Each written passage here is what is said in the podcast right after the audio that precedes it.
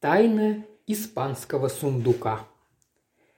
Как всегда, минута в минуту Эркюль Пуаро вошел в свой рабочий кабинет, где мисс Лемон уже дожидалась распоряжений на день. Каждый, кто впервые видел его секретаршу, поражался тому, что вся она состоит исключительно из острых углов, что, впрочем, вполне устраивало Пуаро, во всем предпочитавшего симметрию и прямые углы. Правда, если говорить о женской красоте, то здесь маленький бельгиец свое пристрастие не доводил до абсурда. Наоборот, он был скорее старомоден и, как исконный житель континента, предпочитал округлость и даже, если можно так выразиться, пикантную пышность форм. Женщина, считал он, должна быть женщиной. Ему нравились роскошные экзотические красавицы с безукоризненным цветом лица – Одно время ходили слухи о его увлечении русской графиней, но это было очень давно. Безрассудство молодости. Что же касается мисс Лемон, то Пуаро просто не воспринимал ее как женщину. Для него она была некой безупречно работающей машиной. И действительно, мисс Лемон отличалась поистине устрашающей работоспособностью. Ей было 48, и природа милостиво обошлась с ней, начисто лишив всякого воображения. «Доброе утро, мисс Лемон!» «Доброе утро, месье Пуаро!» Пуаро сел за письменный стол, а мисс Лемон, разложив перед ним аккуратными стопками утреннюю почту, снова уселась на свое место, держа на готове карандаш и блокнот. Но в это утро обычный распорядок был неожиданно нарушен. Пуаро принес с собой свежую газету, и его внимание вдруг привлек один заголовок. Огромные буквы буквально вопили. «Тайна испанского сундука. Последние новости». Вы, разумеется, просматривали утренние газеты, мисс Лемон? Да, месье Пуаро, новости из Женевы не очень радуют. Пуаро досадливым жестом отмахнулся от новостей из Женевы. «Испанский сундук», – вслух размышлял он. «Вы можете мне сказать, мисс Лемон, что такое испанский сундук?»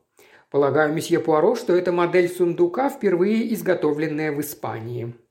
Это-то понятно. А если более конкретно? Мне кажется, они были очень популярны в Елизаветскую эпоху. Они очень вместительны, больших размеров, со множеством солидных медных замков и запоров. Если их регулярно чистить, то выглядят они очень неплохо. Моя сестра как-то купила такой сундук на распродаже в прекрасном состоянии. Она душит в нем столовое белье. Не сомневаюсь, что вся мебель в доме вашей сестры в прекрасном состоянии», – галантно склонив голову, произнес Пуаро. На этом мисс Лемон не без грусти заметила, что нынешняя прислуга не знает, что такое начищать рукавом. Пуаро посмотрел на нее с удивлением, но не стал выяснять, что означает столь странное выражение. Он снова пробежал глазами список невольных участников драмы. Майор Рич, мистер и миссис Клейтон, командор Макларен, мистер и миссис Спенс. Для него это были всего лишь имена, не более. Но за ними стоят живые люди с их переживаниями, люди, которых обуревают страсти, любовь, ненависть и страх. Драма, в которой ему, Пуаро, не доведется участвовать, а жаль. Шестеро гостей на званном ужине, в комнате, где у стены стоит вместительный испанский сундук. Шестеро гостей, пятеро из которых беседуют, наслаждаются холодными закусками, слушают музыку, танцуют, а шестой лежит заколотый на дне испанского сундука. «Эх», – подумал Пуаро, – «как бы сейчас воодушевился мой славный Гастингс, дал бы волю своей фантазии. Сказал бы что-нибудь нелепое, Ничего похожего на истинную причину. Дорогой Гастингс, как же мне его не хватает. А вместо него...» Пуаро вздохнул и покосился на мисс Лемон, которая вполне резонно, заключив, что шеф не расположен сегодня ей диктовать, сняла крышку с пишущей машинки и ждала, пока он удалится, чтобы закончить кое-какие письма. Ее меньше всего волновал этот злосчастный испанский сундук, в котором был обнаружен труп – Пуаро вздохнул и стал изучать фотографию.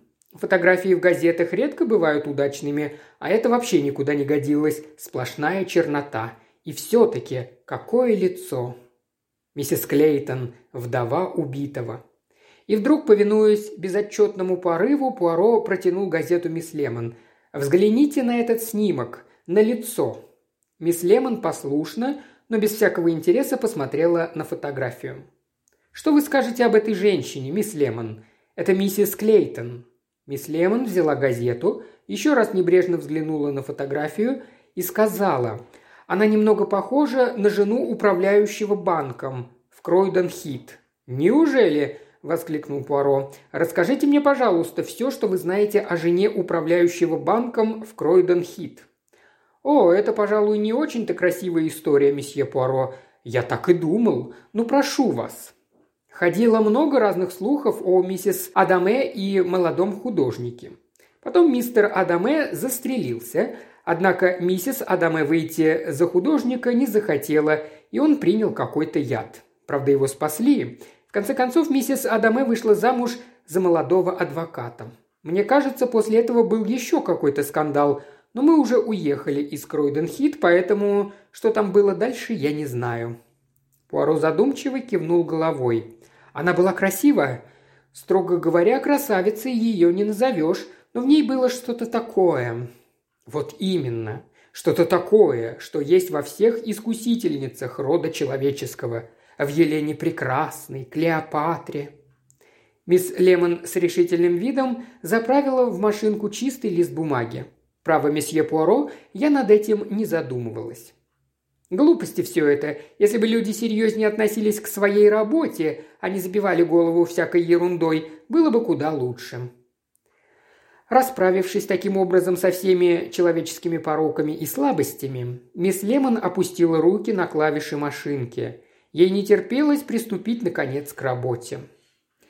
«Это ваша личная точка зрения, мисс Лемон», заметил Пуаро. «Я понимаю, сейчас вы хотите лишь одного, чтобы вам не мешали заниматься делом, но ведь ваша работа состоит не только в том, чтобы писать под диктовку письма, подшивать бумаги, отвечать на телефонные звонки. Это вы делаете безукоризненно. Но я-то имею дело не только с бумажками, но и с живыми людьми, и здесь мне тоже нужна ваша помощь». «Разумеется, месье Пуаро», – почтительно ответила мисс Лемон. «Чем могу быть полезна?» Меня заинтересовало это преступление.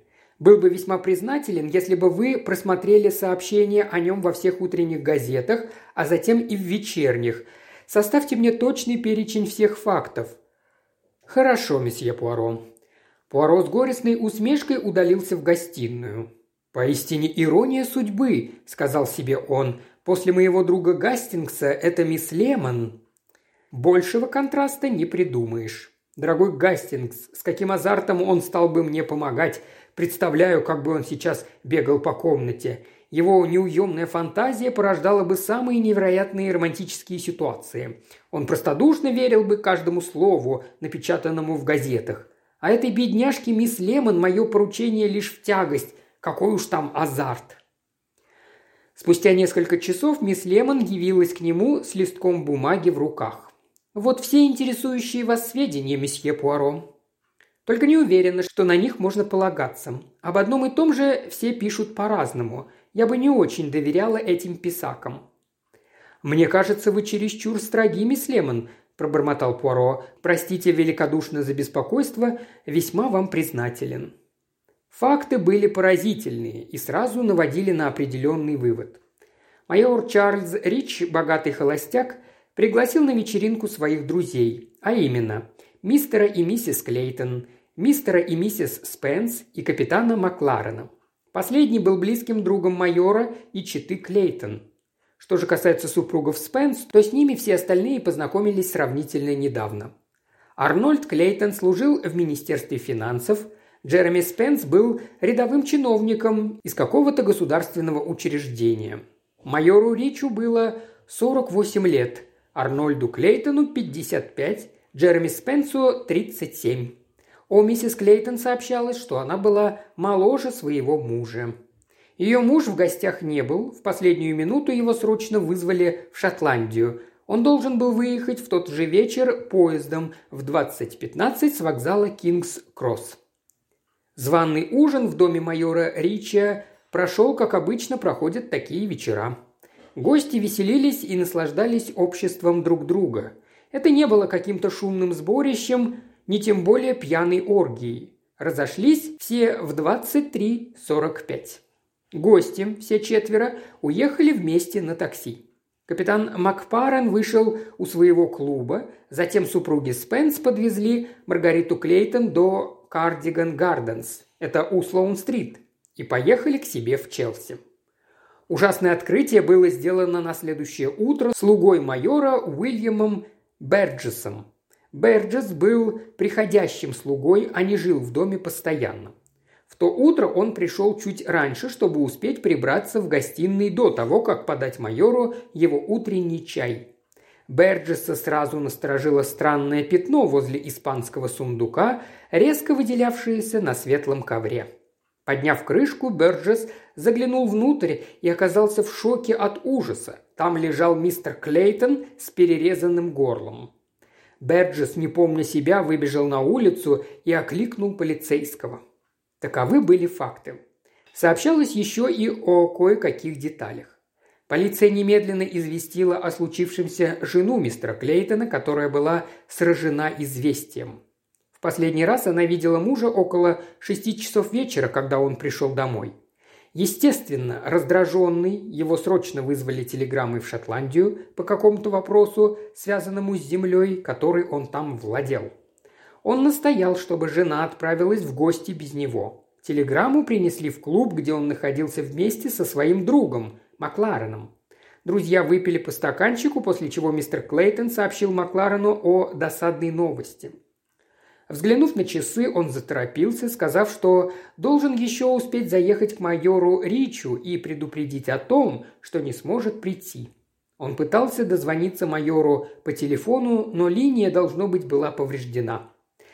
По словам слуги майора Рича, мистер Клейтон действительно заходил к майору примерно без пяти восемь. Хозяина дома не было, но он должен был с минуты на минуту вернуться. Мистер Клейтон согласился пройти в гостиную и написать записку, объяснив, что спешит на поезд, который отходит через 20 минут с вокзала Кингс-Кросс.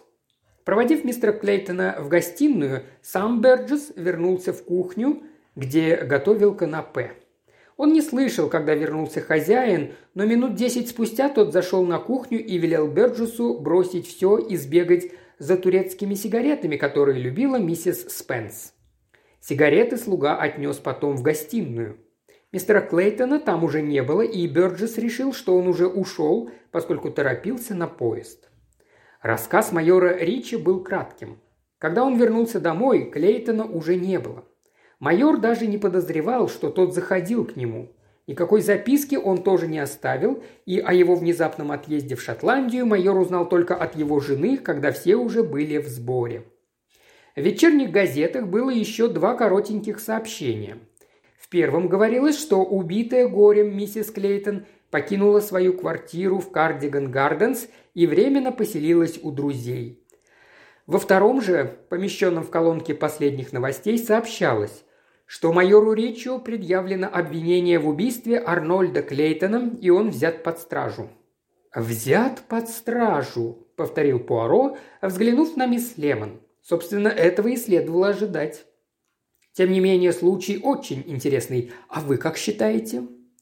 Что ж, я полагаю, подобные вещи иногда случаются, равнодушно ответила мисс Лемон. Разумеется, случаются, и представьте, довольно часто, почти каждый день. Но обычно такие происшествия вполне объяснимы, хотя это отнюдь не делает их менее отвратительными. Да, история действительно неприятная. Еще бы! Что уж тут приятного валяться с перерезанным горлом на дне сундука.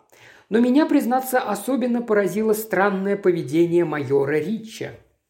Мисс Лемон с брезгливой гримаской заметила. Говорят, что они с миссис Клейтон очень близкие друзья. Правда, это только слухи, поэтому я не включила это в перечень фактов. И правильно сделали. Однако подобное предположение напрашивается само собой. Так это все, что вы хотели сказать? Лицо мисс Лемон было по-прежнему невозмутимым и холодным. И Пуаро, вздохнув, который раз вспомнил своего пылкого и мечтательного друга Гастингса. Обсуждать это дело с мисс Лемон было поистине нелегким испытанием. Представьте себе на минуту майора Ричи. Допустим, он влюблен в миссис Клейтон. Муж мешает ему, и он хочет от него избавиться. Хотя если миссис Клейтон отвечает ему взаимностью, к чему тогда вообще что-либо затевать? Или, может, он был уверен, что мистер Клейтон не согласится на развод? Ну, хотя майор Рич отставной военный, а военные, как говорится, особым умом не блещут, не может же он быть полным идиотом. Мисс Лемон хранила молчание, полагая, что вопрос был чисто риторическим. «Ну так что же?» – нетерпеливо спросил Пуаро. «Что вы думаете об этом?» «Что я думаю?» – мисс Лемон даже вздрогнула. «Вы, именно вы». Мисс Лемон попыталась сосредоточиться. Не в ее стиле было предаваться размышлениям, если ее не просили об этом. Когда выдавалась свободная минутка, она предпочитала обдумывать, как еще можно улучшить и без того доведенную ею до совершенства систему делопроизводства. «Видите ли», – начала она и умолкла. «Скажите, что, по-вашему, могло произойти в тот вечер?» Мистер Клейтон пишет в гостиной записку, майор Рич возвращается домой и... Он видит у себя мистера Клейтона. Они, я полагаю, между ними происходит ссора, и майор Рич бросается на него с ножом. Затем, испугавшись содеянного, он прячет труп в сундук. Ведь с минуты на минуту должны прийти гости. Да, да, верно. Приходят гости. Труп лежит в сундуке, вечер завершен, гости разъезжаются. А что потом? А потом майор Рич ложится спать. О, ага, воскликнул Пуаро. Теперь вы понимаете? Вы убили человека, спрятали труп в сундуке, а потом преспокойно легли спать, ничуть не опасаясь, что слуга может обнаружить его утром. Слуга мог и не заглянуть в сундук. При том, что возле сундука огромное пятно крови. Возможно, майор Рич в спешке его не заметил.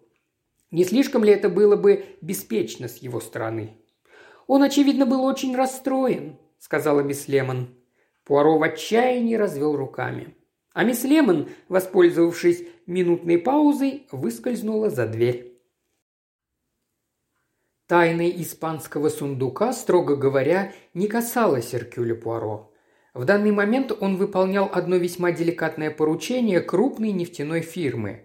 Возникли подозрения, что один из членов ее правления замешан в весьма сомнительных операциях. Поручение было сугубо конфиденциальным и сулило хорошее вознаграждение. Дело было довольно сложным и отнимало много времени, но при этом почти не требовало от Пуаро каких-либо физических усилий. Это было утонченное преступление без трупов и крови. Преступление в экономической сфере. А за тайной испанского сундука скрывались события, полные драматизма, кипели страсти. Когда-то Пуаро предостерегал своего друга Гастингса избегать очень сильного влияния эмоций, но тот все равно был этому подвержен. Тогда Пуаро был особенно беспощаден к бедняге Гастингсу. А теперь он и сам ведет себя не лучше, думая о загадочных красавицах, роковых страстях, ревности, ненависти и прочей романтической ерунде. Пуаро не терпелось узнать об этом убийстве все. Что представляют собой майор Рич и его слуга Берджес, Маргарита Клейтон, хотя это, пожалуй, он уже знал, и покойный Арнольд Клейтон. Пуаро считал, что сведения о личности убитого наиболее важны для раскрытия преступления. И что за человек, ближайший друг убитого, капитан Макларен? И, конечно же, неплохо бы побольше выяснить о чите Спенсов, с которыми все они познакомились совсем недавно. Но как это можно узнать? Весь остаток дня Пуаро только и думал об этом. Почему его так взволновало это убийство? Ну, конечно, все слишком нелепо. Очень странная история. Необходимо все хорошенько осмыслить. Итак, скорее всего, между мужчинами произошла ссора. Причина ясна. Женщина. В состоянии аффекта один убивает другого. Да, такое вполне возможно, хотя было бы логичнее, если бы муж убил любовника. Однако здесь все наоборот. Любовник убивает мужа, причем убивает ударом кинжала. Оружие, прямо скажем, несколько необычное. Возможно, матушка майора Рича была итальянкой, Иначе как объяснить столь странный выбор орудия убийства? Как бы там ни было, убийство совершено кинжалом или стилетом, как предпочитают называть его газеты, который в критический момент оказался под рукой. Затем труп прячут в сундук. Тут все ясно. Поскольку в гостиную мог войти слуга, и до прихода гостей тоже оставались считанные минуты, разумнее всего было поступить именно так, как и поступил убийца – спрятать труп в сундук. Вечер подходит к концу, гости разъезжаются, уходит слуга. Что же делает майор Рич? Как ни в чем не бывало, ложится спать. Чтобы понять, почему он был так спокоен, необходимо узнать майора Рича поближе, узнать, что он за человек. Возможно, не выдержав напряжения этого вечера, ведь ему приходилось вести себя так, будто ничего не произошло, он принял снотворное или успокоительное и сразу же заснул. И, разумеется, проснулся позже обычного. Все может быть. А возможно, это случай для психиатра. Подсознательное чувство вины заставляло убийцу желать, чтобы преступление было раскрыто. Все зависит от... В это время зазвонил телефон. Пуаро не хотел брать трубку, но телефон продолжал звонить, и он вспомнил, что мисс Лемон, передав ему письма на подпись, ушла домой, а Джордж, его камердинер, видимо, куда-то отлучился. Немного поколебавшись, Пуаро все-таки снял трубку. «Месье Пуаро?» «Да, я вас слушаю. О, как я рада!» Пуаро удивленно моргал, вслушиваясь в мелодичный женский голос. Говорит Эбби Четтертон. «О, леди Четтертон, чем могу служить?» Тем, что немедленно, сейчас же приедете ко мне на эту ужасную вечеринку, которую я затеяла. Не столько ради вечеринки, сколько ради одного очень важного дела. Вы мне нужны. Это очень-очень серьезно. Пожалуйста, не отказывайтесь. Я и слышать не хочу, что вы не можете». Но Пуаро вовсе не собирался отказываться. Правда, лорд Четтертон, кроме того, что он был весьма родовитым аристократом и время от времени произносил в палате лордов скучнейшие речи, ничем знаменит не был, зато леди Четтертон была, по мнению Эркюля Пуаро, украшением лондонского высшего света. Все, что она говорила или делала, мгновенно становилось сенсацией. Она была умна, красива, эффектна и излучала столько энергии, что ее хватило бы для запуска ракеты на Луну. «Вы мне нужны», – снова повторила леди Четтертон. «Подкрутите щипцами ваши неподражаемые усы, месье Пуаро, и немедленно приезжайте». Пуаро, конечно же, не мог собраться так быстро. Он тщательно оделся, потом долго расчесывал и подвивал усы, и лишь после этого тронулся в путь. Дверь очаровательного особняка леди Четтертон была открыта настежь, и оттуда доносился такой гул и рев, словно вы очутились у ворот зоологического сада, где с цепи сорвались все его обитатели.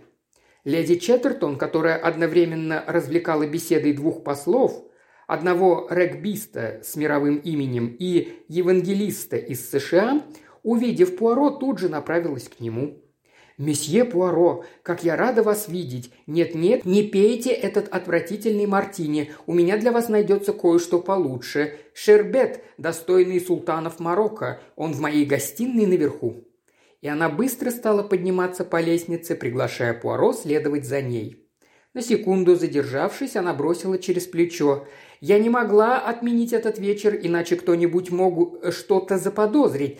Слугам я обещала хорошо заплатить, если будут держать язык за зубами. В конце концов, никому не хочется, чтобы его дом превратился в осаждаемую репортерами крепость. А бедняжке и без того столько за эти дни досталось. Пройдя площадку второго этажа, леди Четтертон принялась подниматься на третий. Запыхавшийся и несколько озадаченный Пуаро едва поспевал за ней. Наконец леди Четтертон остановилась, кинула взгляд вниз через перила и распахнула одну из дверей. «Я привела его, Маргарет!» – воскликнула она. «Вот он, собственной персоной!» И с торжествующим видом леди Четтертон отступила в сторону, пропуская Пуаро. Затем коротко представила. «Маргарита Клейтон, мой самый-самый близкий друг. Вы должны непременно помочь ей, месье Пуаро. Маргарита – это тот самый Эркюль Пуаро. Он сделает для тебя все, что ты попросишь, не так ли, мой дорогой месье Пуаро?»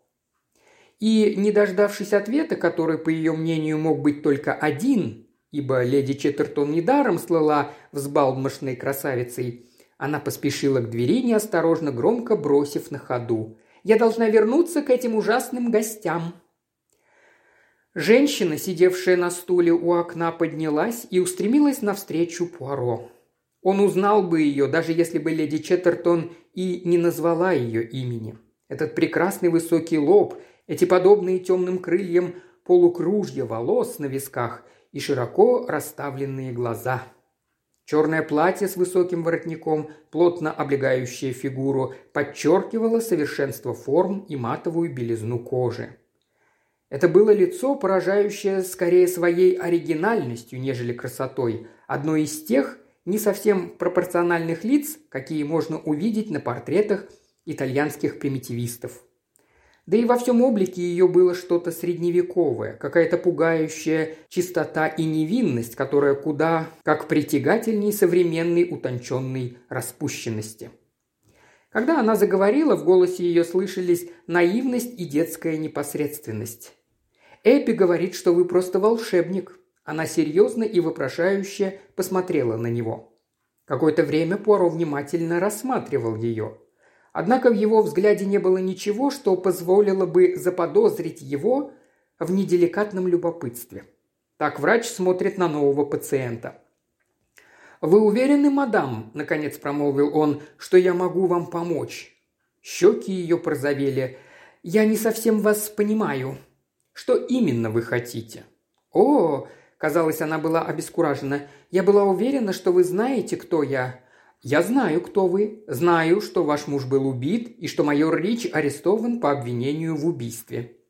Ее румянец стал гуще. «Майор Рич не убивал моего мужа». «Почему вы так думаете?» – быстро спросил Пуаро. Она вздрогнула и растерянно произнесла.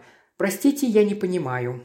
Я, наверное, смутил вас, задав не совсем обычный вопрос, ведь полиция, как правило, спрашивает, почему майор Рич убил Арнольда Клейтона. Меня же гораздо больше интересует другое. Почему вы уверены, что он его не убивал? Потому, она запнулась, потому что я очень хорошо знаю майора Рича. Так значит, вы хорошо знаете майора Рича, спокойно повторил Пуаро и после секундной паузы резко спросил «Насколько хорошо?». Он не знал, поняла ли она его вопрос. Про себя же подумал. Либо она чересчур наивна и непосредственна, либо очень хитра и искушена. И, по-видимому, не я первый пытаюсь это понять. Насколько хорошо? Она растерянно смотрела на него. Лет пять? Нет, почти шесть. Я не это имел в виду. Вы должны понять, мадам, что я вынужден задавать вам неделикатные вопросы. Конечно, вы можете мне сказать неправду. Женщины иногда вынуждены говорить неправду. Им приходится защищаться, а ложь очень надежное оружие. Но есть три человека, мадам, которым женщина должна говорить правду. Духовник, парикмахер и частный сыщик, если, разумеется, она ему доверяет. Вы доверяете мне, мадам?» Маргарита Клейтон сделала глубокий вдох. «Да», – ответила она, – «доверяю», а затем добавила. «Раз уж я должна доверять». «Прекрасно. Итак, вы хотите, чтобы я нашел убийцу вашего мужа?» «Да». «Но это не самое главное, не так ли? Вы хотите, чтобы я снял всякие подозрения с майора Рича?» Она благодарно кивнула. «Только это?» Впрочем, вопрос этот был явно лишний. Маргарита Клейтон была из тех женщин, которые не способны одновременно думать о нескольких вещах. «А теперь», – сказал Пуаро, – «прошу прощения за нескромный вопрос. Майор Рич был вашим возлюбленным?» «Вы хотите сказать, были ли мы близки с ним?» «Нет». «Но он был э, влюблен в вас?» «Да». «А вы? Были ли вы влюблены в него?» «Мне кажется, да». «Но вы не совсем в этом уверены, не так ли?» «Нет, теперь, теперь я уверена». «Так, следовательно, вы не любили своего мужа?» «Нет». «Вы откровенны. Это хорошо. Большинство женщин попыталось бы сейчас объяснить мне свои чувства и тому подобное. Как давно вы замужем?» «Одиннадцать лет». «Расскажите, что за человек был ваш муж?» Она нахмурила лоб. «Это очень трудно. Он был очень сдержан. Я никогда не знала, о чем он думает. Все считали, что он очень талантлив. Я хочу сказать, а, у него на работе он, как бы это сказать, никогда не говорил о себе. Он любил вас? О да, иначе он не принимал бы так близко к сердцу. Она внезапно умолкла. Внимание к вам других мужчин? Вы это хотели сказать? Он ревновал вас? Затем, возможно, почувствовав, что эти слова нуждаются в пояснении, добавила. «Иногда он по несколько дней не разговаривал со мной». Пуаро задумчиво кивнул. «Вы впервые столкнулись с подобной трагедией?» «Трагедией?» Она нахмурилась и покраснела. «Вы имеете в виду того бедного мальчика, который застрелился?» «Да», — сказал Пуаро, — «именно его. У меня и в мыслях не было, что он страдает. Мне было искренне жаль его, он был такой робкий, застенчивый, такой одинокий. У него, должно быть, нервы были не в порядке. А потом эти два итальянца и дуэль. Это было так глупо. Слава богу, никто не погиб. Право, оба мне были совершенно безразличны, да я и не скрывала этого. Разумеется, судьбе было угодно, чтобы вы просто повстречались им на пути. А там, где появляетесь вы, там неизбежно что-нибудь случается. Мне не впервой слышать о подобных историях. Мужчины теряют рассудок именно потому, что вы остаетесь к ним безразличны. Однако майор Рич вам не безразличен, и, следовательно, мы должны сделать все возможное». Он умолк. Наступила пауза. Она очень внимательно смотрела на него. «Хорошо. Теперь перейдем от действующих лиц к фактам. Мне известно лишь то, что пишут в газетах. Судя по их сообщениям, вашего мужа могли убить только два человека – майор Рич и его слуга. Она упрямо повторила «Я знаю, что Чарльз его не убивал». Следовательно, это сделал слуга, так? Она растерянно посмотрела на Пуаро. Получается, что так, но... Но вы сомневаетесь в этом. Это просто невероятно. И тем не менее вполне возможно. Ваш муж, без сомнения, заходил в тот вечер к майору, ибо тело его обнаружено именно в его доме. Если верить тому, что говорит слуга, его мог убить только майор Рич. А если слуга лжет? Тогда, скорее всего, он сам убил его и спрятал труп в сундук до возвращения хозяина. С точки зрения убийцы, прекрасная возможность освободиться от улик. Ему остается лишь утром заметить пятно на ковре, а затем обнаружить труп – Подозрение неминуемо падет на майора Рича. Но зачем ему было убивать Арнольда? Вот именно, зачем? Явных мотивов для убийства у него нет, иначе полиция уже занялась бы этим. Возможно, ваш муж узнал о каких-то его неблаговидных делишках и собирался сообщить об этом майору. Ваш муж никогда не говорил с вами об этом Бёрджесе?» Она покачала головой. Как вы думаете, ваш муж рассказал бы все майору, если бы узнал что-то о его слуге?» Она нахмурилась, размышляя. «Мне трудно сказать, возможно, что нет. Я вам уже сказала, он был очень скрытен. Он никогда не был, как бы это сказать, не был болтлив. Он был человеком в себе. Так, а что вы можете сказать о Берджесе? Он из тех, кого почти не замечаешь, Хороший слуга, очень опытный, хотя и недостаточно вышкален. Сколько ему лет? 37 или 38. Во время войны он служил денщиком, хотя и не призывался в армию. А как давно он служит у майора? Полагаю, года полтора. Вы не замечали ничего необычного в его отношении к вашему мужу? Мы там не так часто бывали, но нет, я ничего не замечала. Расскажите мне подробнее о том вечере. В котором часу должны были приехать гости? Между восьмью пятнадцатью и восьмью тридцатью. Что это была за вечеринка?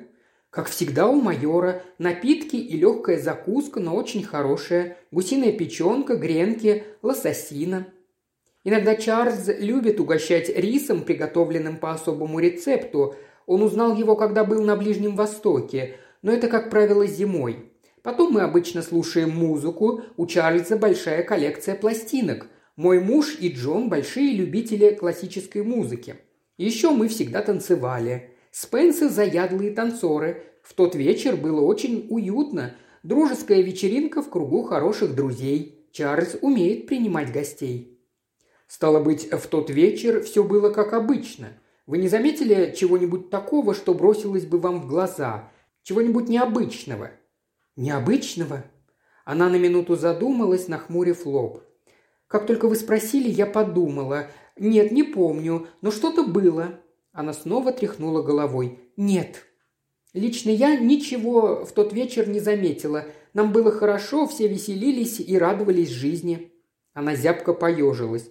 Подумать только, что все это время...» Пуаро предостерегающе поднял руку. «Постарайтесь не думать об этом.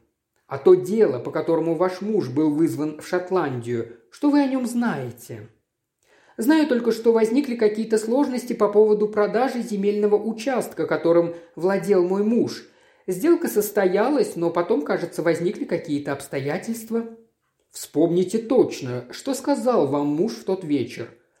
Он вошел в комнату, в руках у него была телеграмма. Насколько мне помнится, он сказал, придется сегодня же выехать в Эдинбург. Ужасно обидно, но завтра утром необходимо повидаться с Джонсоном. А я-то был уверен, что все пройдет без сучка, без задоринки. А затем спросил, хочешь я позвоню Джоку, чтобы заехал за тобой? Но я отказалась, глупости, я поеду на такси. Тогда он сказал, что Джок или Спенсы после ужина проводят меня. Я спросила, не собрать ли чемодан, но он сказал, что возьмет только самое необходимое и перекусит в клубе. Он ушел, и больше я его не видела. Когда она произнесла последние слова, голос ее слегка дрогнул. Пуаро пристально посмотрел на нее. «Он показывал телеграмму?» «Нет». «Жаль». «Почему жаль?» Он оставил ее вопрос без ответа, а затем бодрым голосом промолвил. «А теперь перейдем к делу. Вы можете назвать мне фамилии стряпчих мистера Ричча?» Она назвала ему фамилии, и он записал адрес. «Вы не могли бы написать им коротенькую записку?» Мне так будет проще с ними разговаривать. Да, и еще мне нужно повидать майора Ричча. Но он под стражей вот уже целую неделю. Разумеется, таковы порядки. Напишите такие же м- записки капитану Макларену и вашим друзьям Спенсом. Мне надо с ними тоже поговорить, и я бы не хотел, чтобы они сразу же выставили меня за дверь. Когда она передала ему записки, он сказал «Еще одна просьба. Личное впечатление, конечно, очень важно, но мне бы очень хотелось знать и ваше мнение о мистере Макларене и Спенсах. Джок наш давний друг, я знаю его с детства. Поначалу он может показаться грубоватым, но он прекрасный человек, и на него всегда можно положиться. Он не умеет вести всякие там светские беседы, но он никогда вас не подведет. Мы с Арнольдом всегда дрожили его советами. И он, разумеется, тоже влюблен в вас. В глазах Пуаро вспыхнули насмешливые искорки. «О да!» – простодушно воскликнула Маргарита Клейтон. «Он всегда был в меня влюблен, и теперь это стало у него чем-то вроде привычки». «А Спенсы?» Они очень славные. Линда Спенс довольно умненькая. Арнольд любил с ней поболтать. И хорошенькая к тому же. Вы с ней дружите? С ней? Более или менее. Не могу сказать, что она очень уж мне нравится. Понимаете, она злая. А ее муж? О, Джереми, он очень симпатичный, обожает музыку и неплохо разбирается в живописи. Мы с ним часто ходим на выставки. Хорошо. В остальном я разберусь сам. Пуаро взял ее руку в свои. Надеюсь, мадам, вы не пожалеете о том, что обратились ко мне за помощью. «Почему я должна пожалеть об этом?» – сказала она, чуть округлив глаза. «Кто знает?» – загадочно промолвил Пуаро. «А сам-то я знаю», – подумал он, спускаясь по лестнице. Вечеринка была в полном разгаре, но он благополучно избежал возможных встреч и выскользнул на улицу. «Нет, ничего я не знаю», – подумал он. Он размышлял о Маргарите Клейтон. Это детская непосредственность, это откровенная наивность. Не маска ли это? Ему снова вспомнились женщины Средневековья. По поводу некоторых простодушных, кротких красавиц среди историков до сих пор не прекращаются жаркие споры. Например, по поводу Марии Стюарт, королевы Шотландии. Знала ли она в ту ночь в Кирк-О'Филдсе о том, что замышляется заговорщиками? Или она действительно была чиста и невинна, как дитя? Неужели ее приближенные не посвятили ее в свои планы? А возможно, она из тех по-детски наивных женщин, которые говорят себе «я ничего не знаю» и искренне верят в это. Чары Маргариты Клейтон и его не оставили равнодушным. Тем не менее, он не был уверен в ее полной непричастности. Такие женщины способны толкать других на преступные деяния. Они виновны не в том, что совершают преступления, а в том, что вдохновляют на него других – Нет, обычно не их нежная ручка заносит нож. Так что же, Маргарита Клейтон? Нет, здесь пока ничего определенного. Стряпчие майора Ричча вряд ли могли чем-либо помочь Эркюлю Пуаро. Да он и не рассчитывал на это. Однако они деликатно намекнули, что вмешательство миссис Клейтон может лишь повредить их клиенту. Посещение конторы Стряпчих было для Пуаро просто визитом вежливости. Он располагал достаточными связями в Министерстве внутренних дел и отделе расследования, чтобы получить разрешение на свидание с заключенным.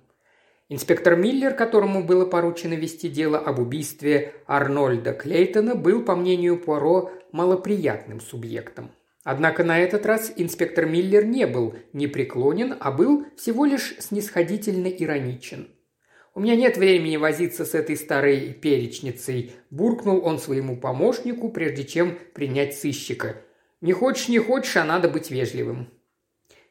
«Неужели вы, как фокусник, месье Пуаро, сейчас извлечете из шляпы новые улики?» – с наигранной веселостью сказал он, когда Пуаро вошел.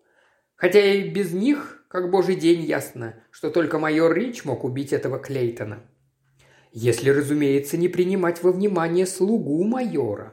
О, этого я готов вам уступить в качестве возможного варианта, хотя вам трудно будет что-либо доказать. Да и мотивов нет. В этом никогда нельзя быть уверенным. Мотив – вещь весьма тонкая. Он ничем не был связан с Клейтоном, у него никаких грешков в прошлом, с головой вроде бы тоже все в порядке. Вам этого недостаточно? Я надеюсь предъявить вам доказательства, что Рич не совершал убийства. Чтобы угодить даме, да? Инспектор Миллер ехидно улыбнулся. Она и за вас принялась, не так ли? Вот штучка, скажу я вам. Шермадаме, эки существа мстительные. Она бы и сама это проделала, если бы ей представилась возможность. Кинжалом и в сундук, побойтесь бога, инспектор. Не верите? Я знавал одну такую дамочку. Не моргнув глазом, она отправила на тот свет парочку муженьков, когда они в чем-то ей начали мешать, и всякий раз была убита горем. Суд присяжных хотел было ее оправдать, но уж слишком вескими были доказательства. Давайте, друг мой, не будем спорить. Я хотел бы полюбопытствовать относительно некоторых деталей, ведь то, что пишут в газетах, далеко не всегда соответствует истине. Им тоже кушать хочется. Так что же вас интересует? Точное время, когда наступила смерть. Это сложно, поскольку тело было передано экспертизу лишь утром следующего дня. Предполагается, что его убили часов за 10-13 до вскрытия. Следовательно, между семью и девятью часами вечера – Рассеченная еремная вена. Смерть, видимо, наступила мгновенно. А оружие? Что-то вроде итальянского стилета, небольшого, но острого, как бритва. Никто не видел его в доме раньше, и неизвестно, как он туда попал. Но мы это обязательно узнаем. Необходимо лишь время и терпение. А не могло случиться так, что в момент ссоры стилет просто мог оказаться под рукой? Нет, Слуга утверждает, что никогда не видел его в доме майора. «Меня очень интересует телеграмма», – сказал Пуаро. «Та, которой Клейтон был вызван в Шотландию. Вызов действительно был?» «Нет, его никто никуда не вызывал. Никаких осложнений по поводу продажи земли или чего-то в этом роде не возникало. Сделка состоялась, и все шло обычным чередом». «Кто же тогда послал телеграмму? Я полагаю, телеграмма все-таки была?» Возможно, однако вряд ли стоит верить тому, что говорит миссис Клейтон, хотя... Клейтон то же самое сказал слуге и еще капитану Макларену. В котором часу он с ним виделся? Они вместе обедали в клубе, примерно в 19.15. Затем Клейтон вызвал такси и поехал к майору Ричу. У него он был около восьми, а потом... Тут инспектор Миллер лишь красноречиво развел руками – и никто не заметил ничего необычного в поведении Рича в тот вечер. Вы же знаете, как это бывает. Когда происходит убийство, всем тут же кажется, что они видели что-то эдакое, чего на самом деле совсем и не было. Миссис Спенс, например, утверждает, что майор был рассеян, отвечал не в попад, словно его что-то беспокоило. Я думаю, странно было бы не беспокоиться, когда у тебя труп в сундуке». Наверное, он изрядно поломал голову, думая, как бы от него поскорее избавиться. Почему же в таком случае он этого не сделал? Вот это-то меня и удивляет, черт побери. Запаниковал, должно быть. Хотя только круглый идиот решился бы оставить труп там, где мы его нашли. Он ведь мог легко от него избавиться. Ночного швейцара в доме нет. Подъехал бы на машине прямо к подъезду, сунул труп в багажник, машина большая, он вполне бы там уместился, и за город, а там уже проще простого. Правда, кто-нибудь из соседей мог увидеть, как он засовывает труп в багажник, но и здесь риск был невелик, домов рядом почти нет. К тому же его дом стоит в глубине двора. Часа в три ночи он мог бы спокойненько все это проделать. А что делает он? Ложится спать и спит чуть ли не до прихода полиции. Он спал, как может спать только человек с чистой совестью. Конечно. Вы же можете думать что угодно, но неужели вы действительно верите в его невиновность, месье Пуаро? На этот вопрос я вам не могу ответить. Сначала мне надо узнать, что за человек этот майор Рич. Считаете, что по одному только виду можете отличить виновного от невиновного? Увы, к сожалению, это не так просто. По внешнему виду, говорите? Да нет. Хочу понять, действительно ли этот человек так глуп, как можно заключить из приведенных вами фактов. Пуаро собирался повидаться с майором Ритчем лишь после знакомства со всеми остальными участниками вечеринки – Начал он с капитана Макларена. Это был высокий, смуглый, не слишком общительный человек с суровым, изрезанными морщинами, однако приятным лицом.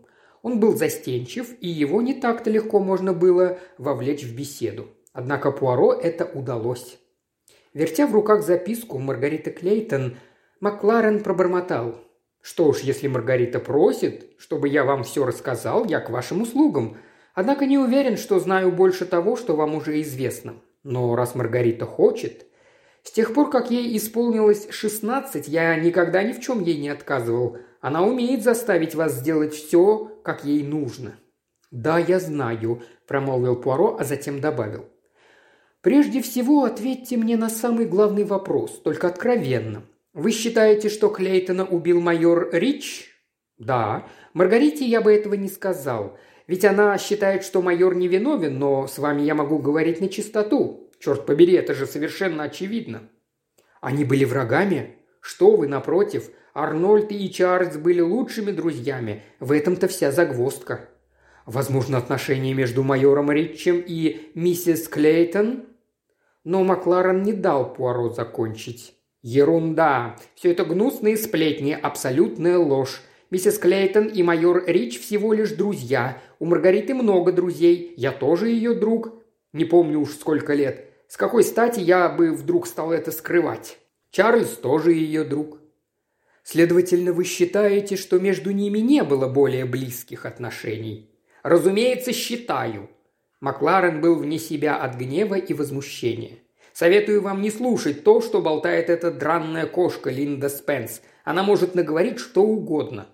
Но, возможно, у мистера Клейтона все же зародились подозрения, что между его женой и майором Ричем существуют отношения более пылкие, чем дружба.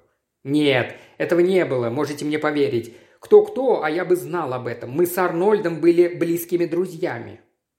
Расскажите, что он был за человек? Вы лучше, чем кто-либо должны его знать. Арнольд по натуре был скрытным и сдержанным. Он был очень умен и очень талантлив, я бы сказал, финансовый гений, занимал видный пост в Министерстве финансов. Да, я это уже слышал. Он много читал, коллекционировал марки, очень любил музыку, правда, танцевать он не любил, да и вообще не очень любил общество. «Как, по-вашему, это был счастливый брак?» Командор Макларена ответил не сразу. Казалось, вопрос заставил его призадуматься. На такие вопросы нелегко отвечать. Мне кажется, да. Думаю, они были счастливы. Он по-своему был ей предан. Я уверена, она тоже его любила. Во всяком случае, разводиться они не собирались, если вас это интересует. Правда, в чем-то их вкусы расходились, но это пустяки. Пуаро кивнул головой. Он понимал, что большего от своего собеседника он вряд ли добьется. «А теперь расскажите мне, что вы помните об этом вечере? Мистер э, Клейтон обедал с вами в клубе? Что он вам говорил?» Сказал, что должен немедленно уехать в Шотландию. Был очень этим раздосадован. Кстати, мы с ним не обедали. Он торопился на поезд. Мы заказали вино и пару бутербродов. Собственно, бутерброды заказывал он. Я пил только вино. Ведь я должен был ужинать у майора Рича в тот вечер. Мистер Клейтон говорил что-нибудь о телеграмме? Да. Он случайно не показывал ее вам? Нет. Он говорил, что хочет по дороге на вокзал заехать к майору Ричу. Так прямо нет, но сказал, что не уверен, сможет ли сам предупредить Рича о своем внезапном отъезде, а потом добавил, впрочем, Маргарита или вы объясните ему это. Позаботьтесь, чтобы Маргарита благополучно добралась домой. Он попрощался со мной и ушел. Ничего необычного я в этом не усмотрел. Он не высказывал каких-либо сомнений в подлинности телеграммы. «А разве телеграмма была не настоящая?» – испуганно воскликнул Макларен. «Очевидно, нет». «Странно». Командор Макларен на мгновение словно окаменел, а затем, придя в себя, снова повторил. «Очень странно. Не понимаю, для чего кому-то понадобилось вызывать Арнольда в Шотландию. Нам тоже очень хотелось бы это знать». И Пуаро ушел, предоставив капитану ломать голову над тем, что он услышал. Супруги Спенса жили в крохотном коттедже в Челси. Линда Спенс несказанно обрадовалась приходу Пуаро. «О, расскажите, расскажите мне, что с Маргаритой, где она?» «Этого, мадам, я не могу вам сказать». «Она прячется, да? О, Маргарита чертовски хитра». «Но ей все равно придется давать показания на суде, от этого ей не отвертеться». Пуаро смотрел на Линду Спенс пытливым изучающим взглядом. Он вынужден был признать, что она, пожалуй, весьма привлекательна по современным меркам. В то время в моде были женщины, похожие на худосочных, неопрятных подростков. Но Пуаро не был поклонником подобного типа женщин. Чуть растрепанные, вроде бы случайно, волосы, хитроватые назойливые глаза, на лице никаких следов косметики, кроме кроваво-красной помады. На миссис Спенс был бледно-желтый свитер, доходивший ей почти до колен, и узкие черные брюки. В общем, не женщина, а какой-то сорванец. «А какое вы имеете к этому отношение?» – спросила она, сгорая от любопытства. «Собираетесь спасать ее любовника? Вряд ли вам это удастся». «Следовательно, вы считаете, что убийца он?» «Конечно, а кто же еще?» «Ну, это еще надо доказать», – подумал Пуаро. И вместо того, чтобы ответить, сам задал ей вопрос. «Каким он вам показался в тот вечер? Таким, как обычно, или вы заметили что-нибудь необычное?» Линда с загадочным видом прищурила глаза. «Нет, он не был таким, как всегда. Он был какой-то другой». «Какой же?» «Разумеется, после того, как ты хладнокровно зарезал человека...» «Позвольте, ведь вы тогда еще этого не знали?» «Разумеется, нет. В таком случае, что же именно привлекло ваше внимание? О, я не знаю, но вспоминая все уже потом, я пришла к выводу, что в нем было что-то странное.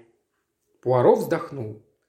Кто из гостей приехал первым? Мы с мужем. Потом Джок Макларен, а потом уже Маргарита. От кого вы впервые услышали о том, что Клейтон уехал в Шотландию? Об этом нам сказала Маргарита, сразу же как вошла. Она сказала Чарльзу, Арнольд очень сожалеет, но он был вынужден сегодня вечером уехать в Эдинбург. А Чарльз ответил, какая жалость. Джок начал извиняться. «Простите, я думал, вы уже знаете», и мы стали пить коктейли. Майор Рич не упоминал о том, что недавно виделся с мистером Клейтоном? Не говорил, что тот заходил к нему перед отъездом? Насколько я помню, он ничего такого не говорил. «Вам не кажется странной вся эта история с телеграммой?» – спросил Пуаро. «А что же здесь странного? Ведь телеграммы из Эдинбурга не было. Там никто ничего о ней не знает. Вот как. Мне и самой тогда показалось все это очень подозрительным. У вас есть свои догадки?» «По-моему, все яснее ясного». «А именно?» «Ну, будет вам», – протянула Линда Спенс. «Не прикидывайтесь простачком.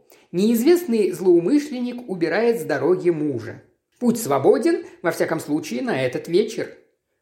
«Вы хотите сказать, что майор Рич и миссис Клейтон решили провести эту ночь вместе?»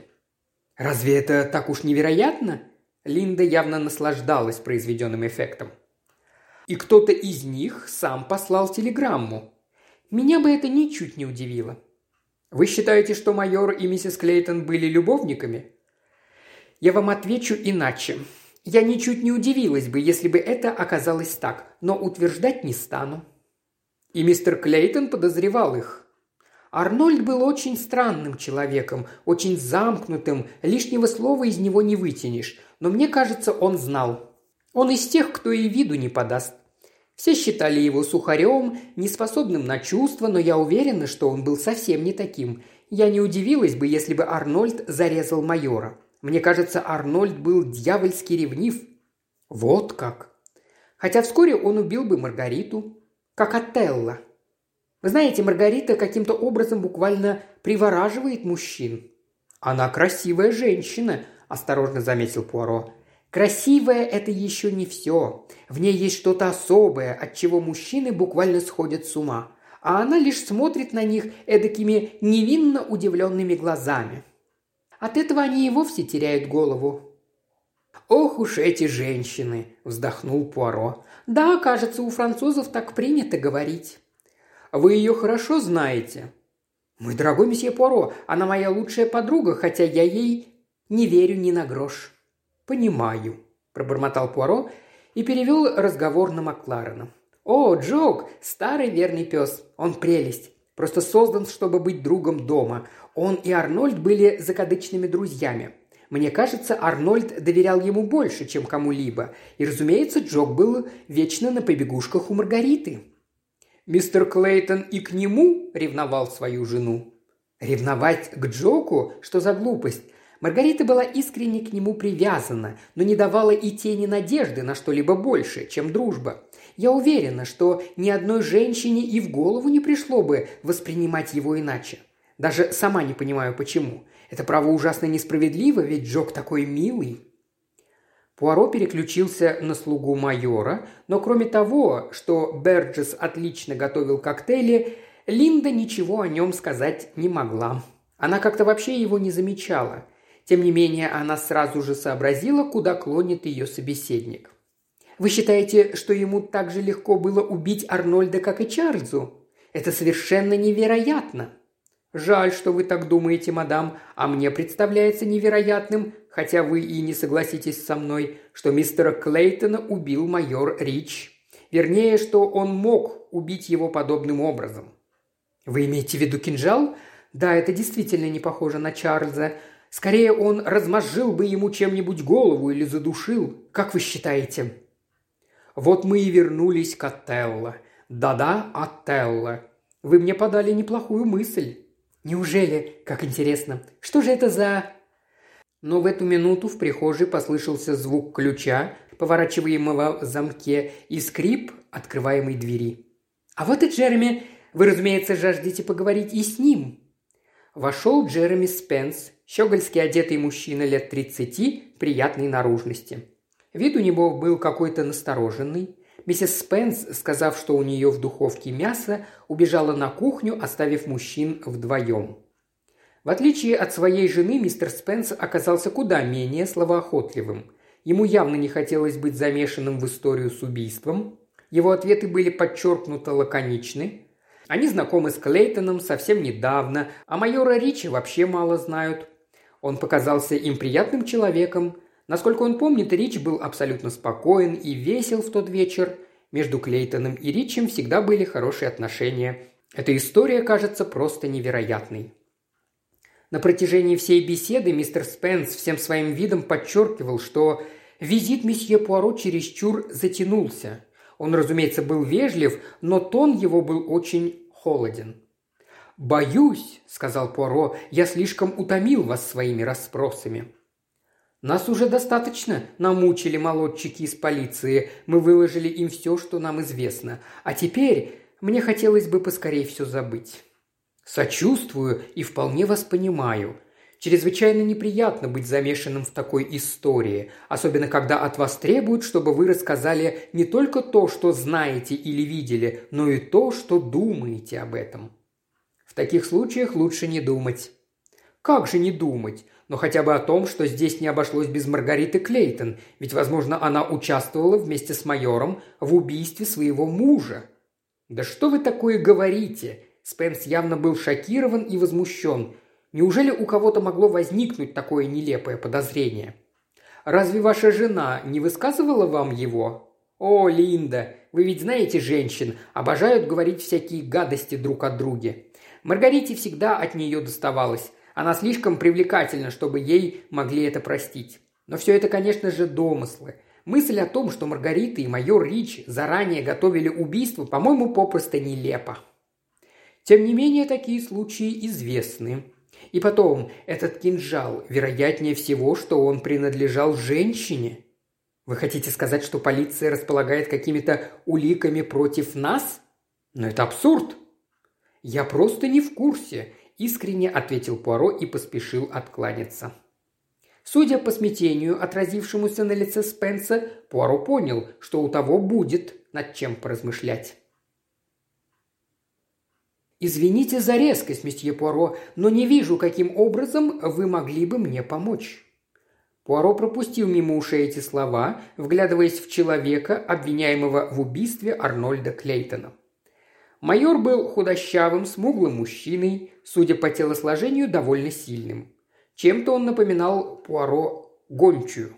Лицо узкое, с упрямым твердым подбородком. Не выдавало ни мыслей, ни чувств.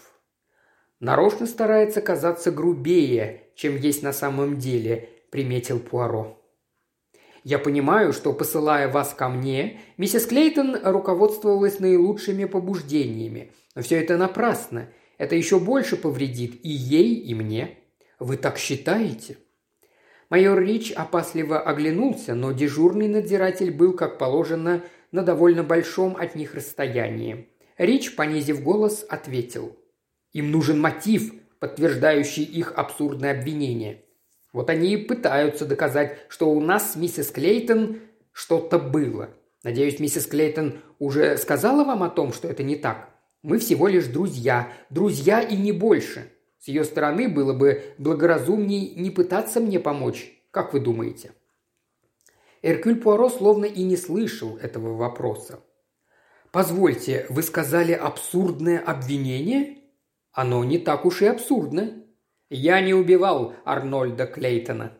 Тогда при чем здесь абсурдное? Скажите ложное, но не абсурдное. Наоборот, все это выглядит вполне правдоподобно. Да вы и сами это понимаете. Ну, не знаю, по-моему, предъявленное мне обвинение фантастически нелепо.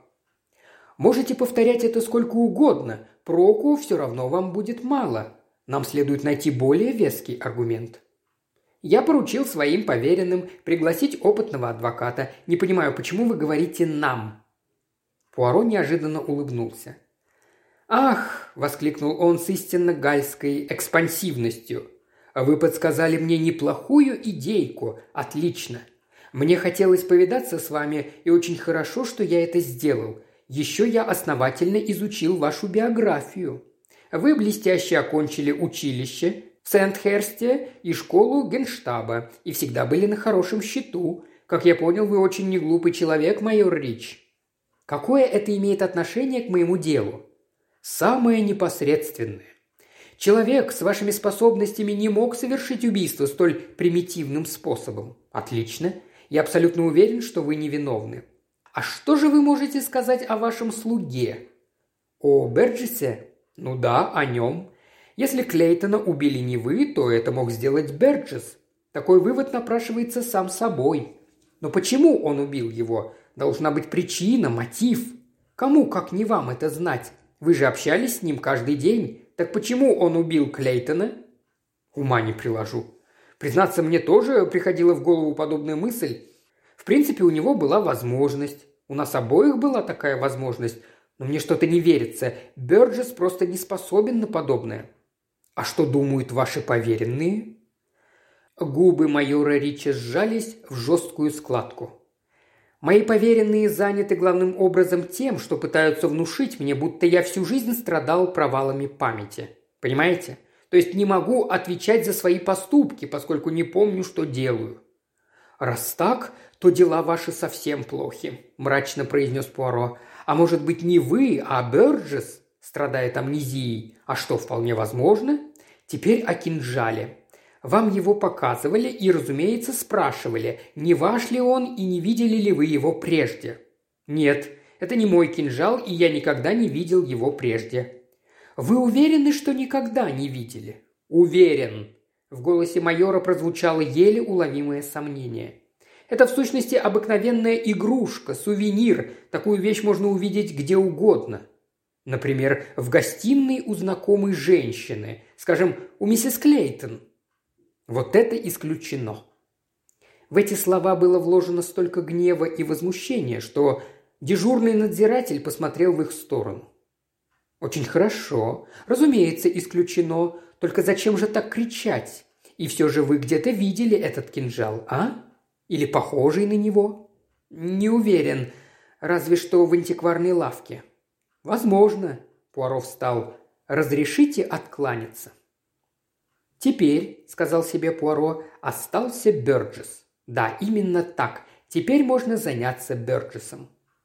Со всеми остальными он поговорил, что-то узнал от них самих, что-то со слов их друзей. Но о Бёрджесе ему никто ничего вразумительного сказать не смог. Ничего такого, что позволило бы ему составить о нем представление. Увидев Бёрджеса, Пуаро понял, в чем тут дело. Лакей майора уже ждал Пуаро, Ему позвонил Макларен. «Я Эркюль Пуаро». «Да, сэр». Почтительно придерживая дверь, Бёрджес дал Пуаро пройти в небольшую прихожую, а затем, приняв у него пальто и шляпу, провел его в гостиную.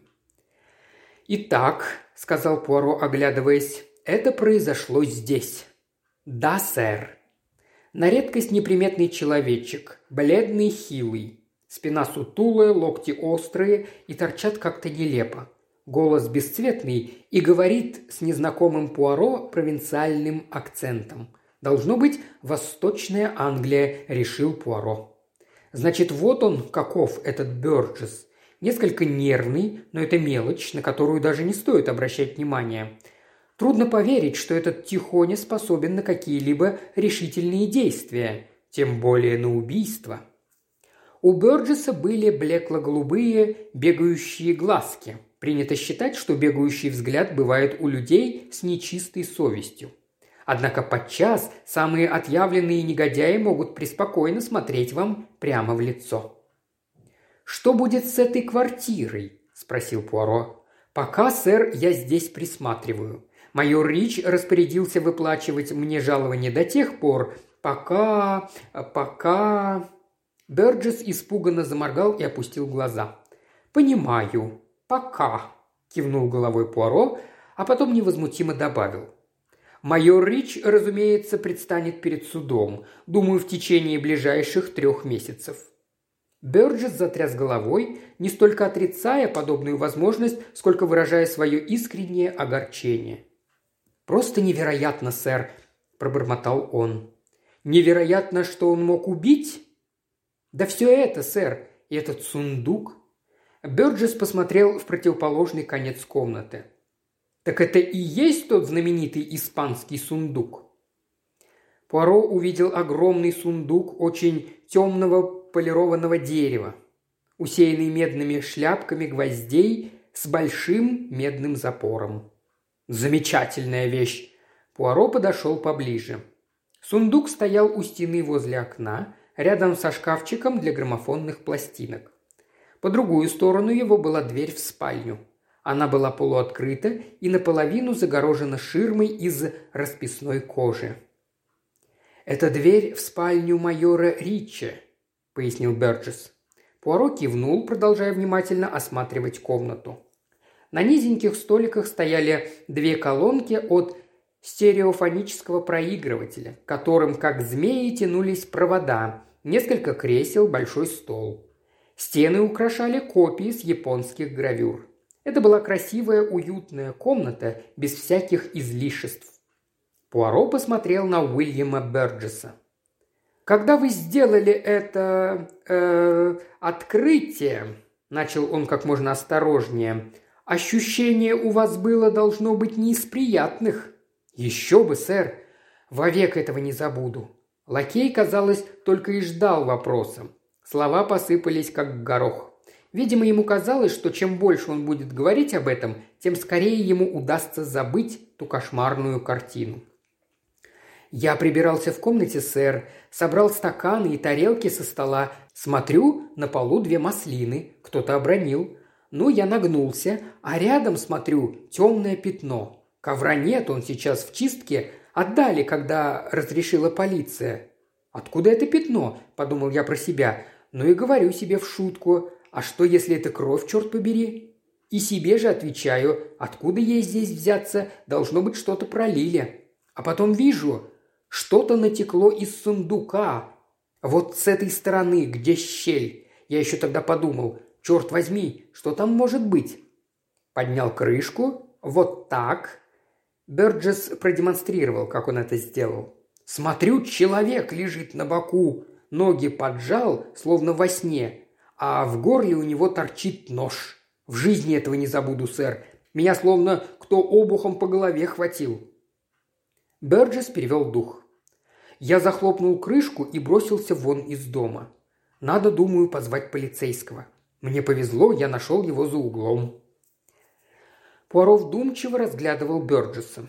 Что ж, если все это неправда, то Бёрджес неплохой актер. Однако похоже, что все именно так и было. «А вы не подумали о том, что прежде следовало разбудить майора Ричча?» «Нет, сэр, мне это как-то в голову не пришло. Я был так ошарашен, хотел поскорее убраться из дома». Бёрджес сглотнул слюну. «И позвать кого-нибудь на помощь». Пуаро сочувственно кивнул. «Вы узнали в этом человеке мистера Клейтона?» – спросил он. «По правде говоря, сначала нет. Должно быть от страха, сэр. Но потом, когда я привел полицейского, у меня сразу вырвалось. «Господи, да ведь это мистер Клейтон!» А полицейский спрашивает, «Какой такой мистер Клейтон?» Тогда я ему сказал, что он, мол, заходил к нам вчера вечером. «Ага», – промолвил Пуаро, – «значит, он заходил. Вы помните точное время, когда это было?» «Ну, не так, чтобы до минутки, сэр. Примерно без четверти восемь». «Вы хорошо знали мистера Клейтона?» Он и миссис Клейтон довольно часто бывали у майора, и я у него полтора года служу».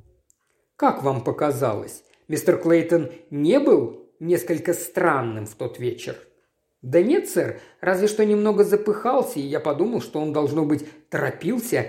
Выяснилось, что он действительно опаздывает на поезд». «В руках у него был чемодан, он ведь должен был уехать в Шотландию?» «Нет, сэр, чемодана не было. Наверное, он оставил его в такси». Он был очень огорчен, что не застал майора дома. Да вроде бы нет, просто сказал, что в таком случае оставит записку. Он прошел вот сюда, к столу, а я вернулся на кухню. Мне надо было еще приготовить яйца с анчоусами. Кухня у нас в конце коридора, оттуда почти ничего не слышно. Я и не слышал, когда он ушел, и когда вернулся хозяин, да мне это было и ни к чему. Что было потом? Потом меня позвал майор Рич. Он стоял вот здесь, в дверях, сказал, что совсем забыл про турецкие сигареты для миссис Спенс и велел мне быстренько за ними сбегать. Я принес их сюда, в гостиную, и положил на стол. Мистера Клейтона уже, ясное дело, не было, я тогда подумал, что он давно ушел, чтобы успеть на свой поезд. И никто больше не приходил сюда, пока отсутствовал майор Рич, а вы были на кухне? Нет, сэр, никто. Вы уверены в этом?» «Как тут будешь уверен, сэр? Но, думаю, я услышал бы, как звонят». Пуаро покачал головой. «Действительно, разве можно быть уверенным? В любом случае, никто из остальных приглашенных не мог быть этим таинственным визитером».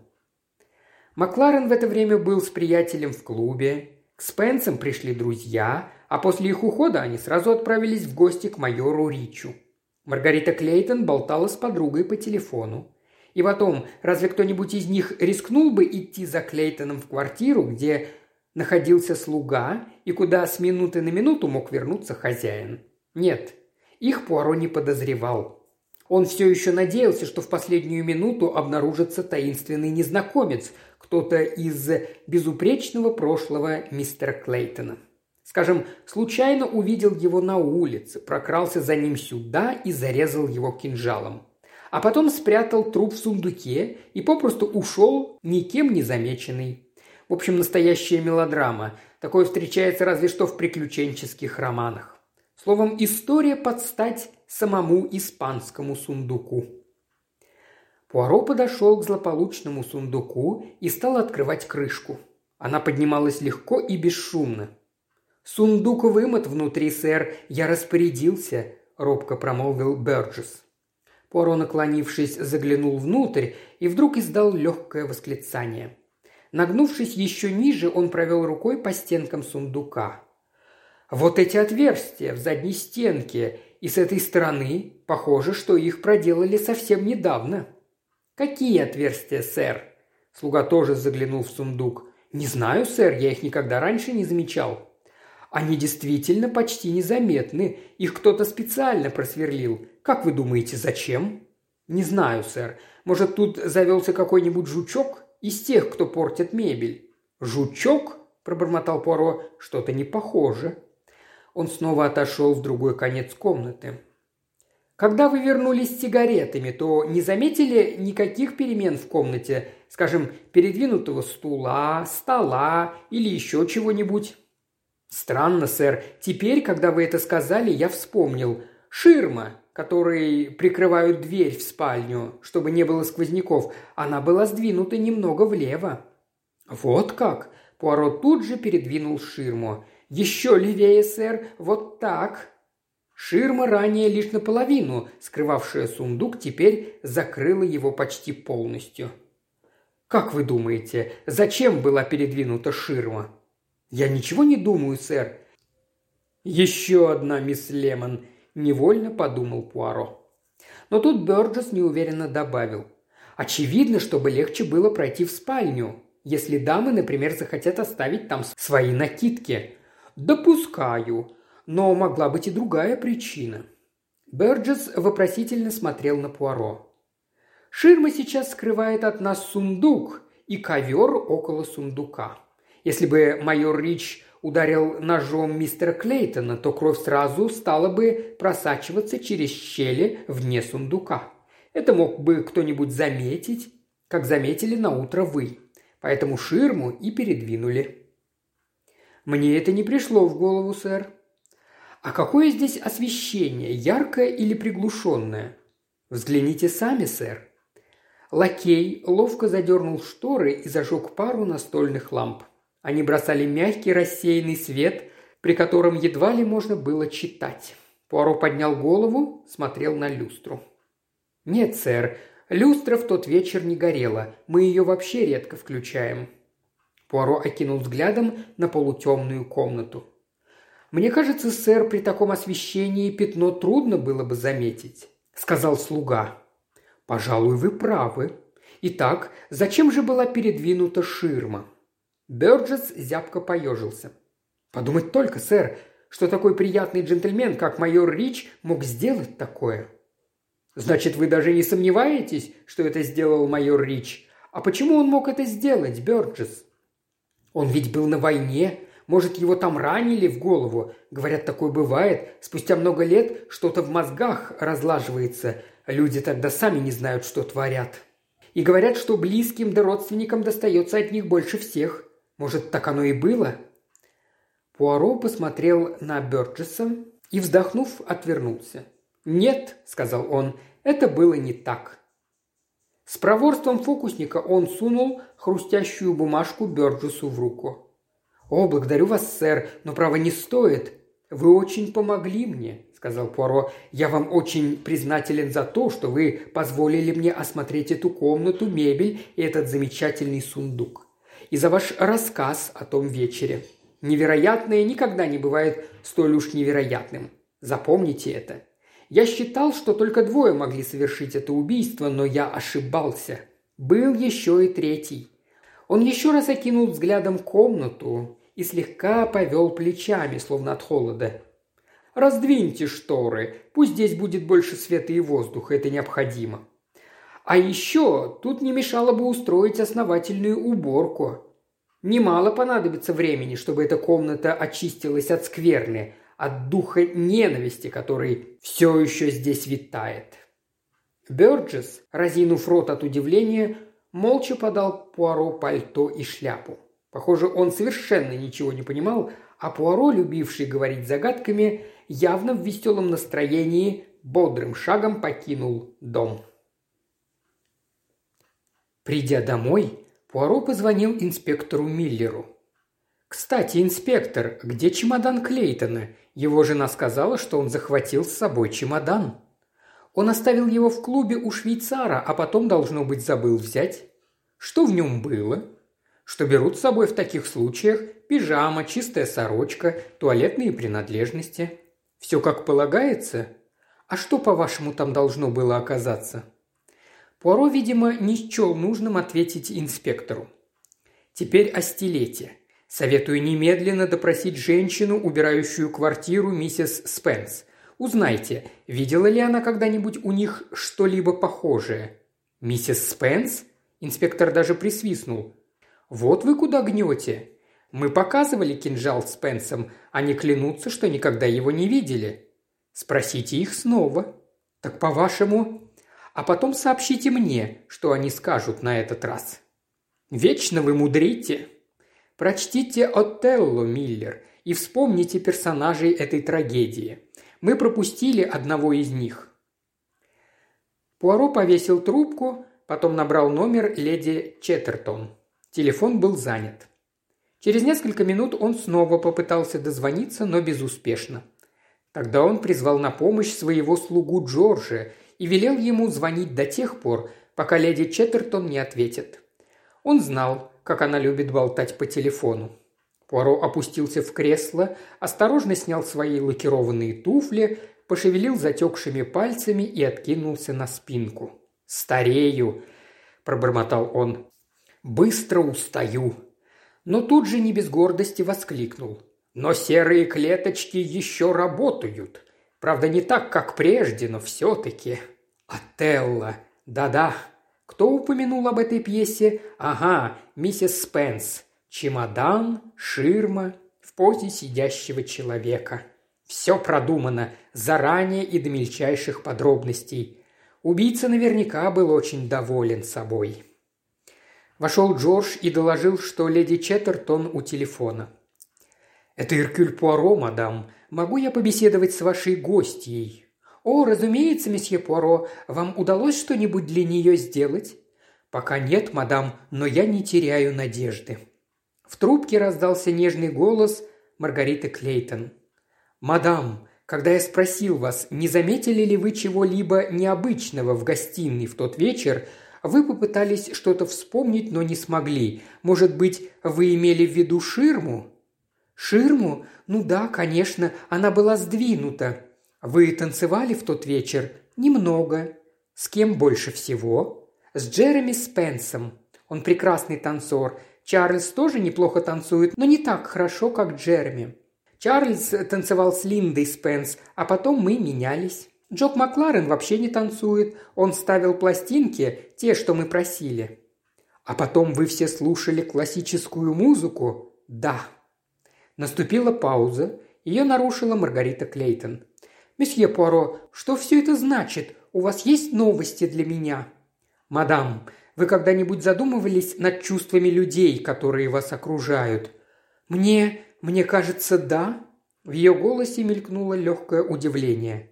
А мне кажется, нет, мадам. Я думаю, вы о них просто не имеете представления. В этом ваша трагедия. Однако к трагическому концу приходят другие, но не вы. Один человек сегодня упомянул в разговоре Отелло. Помните, я спросил, не ревновал ли вас муж? И вы мне ответили «возможно», но ответили так беззаботно, как дитя. Так, наверное, ответила бы Дездемона, не подозревающая об опасности, которая ей грозит. Разумеется, она тоже знала, что существует такое чувство, как ревность, но она не понимала его, ибо сама никогда не испытывала ревности, да и вообще была не способна испытать ее. Я думаю, она не знала, что такое всепоглощающая страсть. Она любила мужа романтической любовью, восхищаясь им как героем. Она питала чистое и невинное чувство привязанности к своему другу Кассио. Именно потому, что ей самой была неведома страсть, она и сводила мужчин с ума. Вы понимаете, о чем я говорю, мадам?»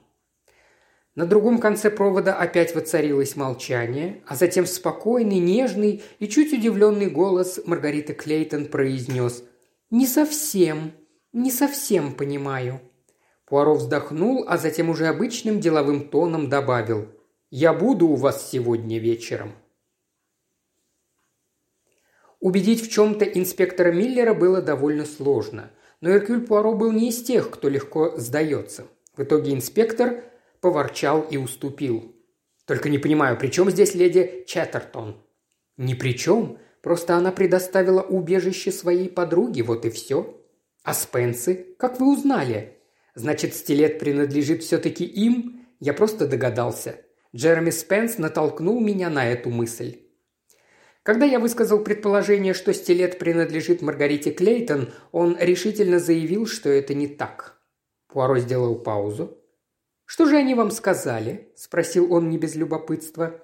Признались, что он очень похож на кинжальчик, который у них когда-то был. Но несколько недель тому назад он куда-то затерялся, и они о нем забыли. Полагают, его взял Рич. «Мистер Джереми действительно очень осторожный человек», – заметил Пуаро и пробормотал себе под нос. Затерялся несколько недель назад. Действительно, все было продумано заранее. «Что-что?» «Да так, а вот мы и приехали», – сказал Пуаро. Такси остановилось у дома леди Четтертон на Черритон-стрит. Пуаро расплатился с шофером. Маргарита Клейтон ждала их наверху. Лицо ее застыло, когда она увидела инспектора Миллера. «Я не думала», не думали, что я захвачу инспектора? Я ведь попросил разрешения прийти с другом. Инспектор Миллер не входит в круг моих друзей. О, это легко исправить, если вы, миссис Клейтон, захотите, чтобы справедливость восторжествовала. Ваш муж был убит. Сейчас и попробуем выяснить, кто его убил, быстро вмешался Пуаро. Вы разрешите нам сесть, мадам? Маргарита Клейтон медленно опустилась на стоявший рядом с ней стул с высокой прямой спинкой и посмотрела на мужчин. «Прошу вас», – сказал Пуаро, обращаясь к ней и инспектору, – «внимательно выслушайте меня. Мне кажется, я знаю, что произошло в тот роковой вечер в гостиной у майора Рича. Мы все исходили из предположения, что только у двух человек имелась возможность спрятать труп в сундуке, а именно у майора Ритча и его слуги Уильяма Берджеса. Но мы ошибались. Тот вечер в гостиной был еще третий человек, у которого было не меньше возможностей проделать это. «Кто же?» – иронически спросил Миллер. «Мальчишка-лифтер?» «Нет, сам Арнольд Клейтон». «Что? Убитый сам спрятал свое тело? Вы спятили, Пуаро?» «Разумеется, не мертвое, а живое тело. Иными словами, он сам спрятался в сундуке. Такие фокусы проделывались и раньше, история знает их немало. Мертвая невеста из баллады «Ветка Амелы», Якимо, задумавший бросить тень на честь Иегомены и так далее. Мне эта мысль пришла в голову, как только я увидел дыры, просверленные в стенке сундука, и к тому же просверленные совсем недавно. Зачем? Чтобы не задохнуться без воздуха. Почему ширма была сдвинута со своего обычного места? Чтобы спрятать сундук, чтобы тому, кто в нем находился, можно было время от времени поднимать крышку, расправлять затекшие члены и, разумеется, лучше слышать, о чем говорят в комнате. «Но зачем?» – воскликнула Маргарита, широко раскрыв глаза. «Зачем Арнольду понадобилось прятаться в сундуке?» «И это спрашиваете вы, мадам. Ваш муж был ревнив, ревнив и очень скрытен. Человек в себе, как выразилась ваша приятельница миссис Спенс. Его обуревала ревность. Она становилась все сильнее, она терзала его. Была или не была его жена любовницей майора – он терялся в догадках и жаждал узнать правду. Так возникла телеграмма из Шотландии, телеграмма, которую никто не посылал и поэтому никто не видел. Свой дорожный чемоданчик он почему-то оставляет в клубе. Визит к майору, когда Клейтон уверен, что того нет дома.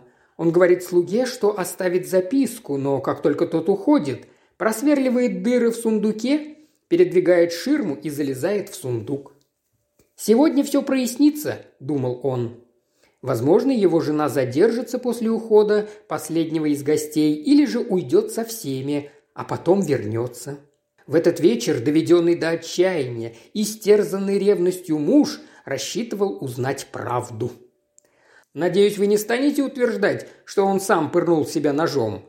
В голосе Миллера зазвучала явная насмешка. «Нет, это сделал другой, тот, кто знал, что он там. Это бесспорно было убийство – заранее подготовленное и тщательно продуманное. Вспомним персонажей из Отелла. Сейчас нас интересует Яго. Кто-то из подволь очень искусно внушает Клейтону мысль об измене. Честный Яго, верный друг, человек, которому доверяют. И Арнольд Клейтон верил своему Яго. Он позволил разжечь в себе ревность, довести ее до предела – Самому ли ему пришла в голову мысль спрятаться в сундуке, или же ему рассказали о нечто подобном? Так или иначе, решение принято. А стилет, похищенный несколько недель назад у Спенсов, терпеливо ждет свою жертву. Наступает роковой вечер, лампы льют приглушенный свет, играет проигрыватель, гости танцуют, а тот, кто не танцует, подбирает пластинки у столика рядом с испанским сундуком, спрятанным за сдвинутой ширмой. Скользнуть незаметно за ширму, поднять крышку, ударить кинжалом рискованно, смело, но так просто. Клейтон мог закричать. «Нет, ибо он спал», — ответил Пуаро. По словам слуги, он лежал в позе спящего человека, точнее, одурманенного сильной дозой снотворного – и только один человек мог дать ему снотворное – тот, с кем он пил вино перед тем, как уйти из клуба. «Джок?»